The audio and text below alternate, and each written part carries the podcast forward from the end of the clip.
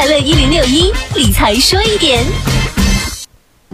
经常活跃在投资理财市场的投资者，一定听过信托基金，这是一种期限较长的集合投资方式。相比于其他形式的基金，信托基金需要一定的门槛。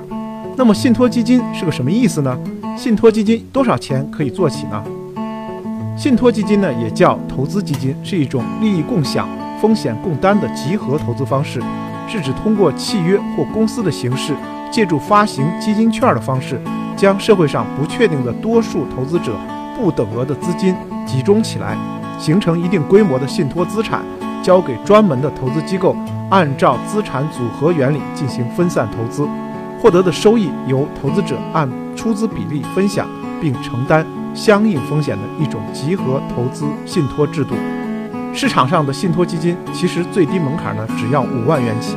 但是这种额度的信托基金并不多见，也没有几家信托公司愿意来做。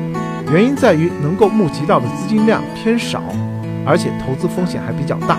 收益也得不到保障。可以说，这一类的低门槛信托基金在市场上处于非常底端的产品，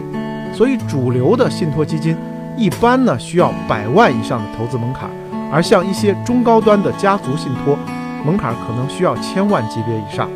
总的来讲呢，信托基金比较适合高净值人群，中低收入人群如果想投资一些长期受益的理财产品的话，信托基金并不是最好的选择。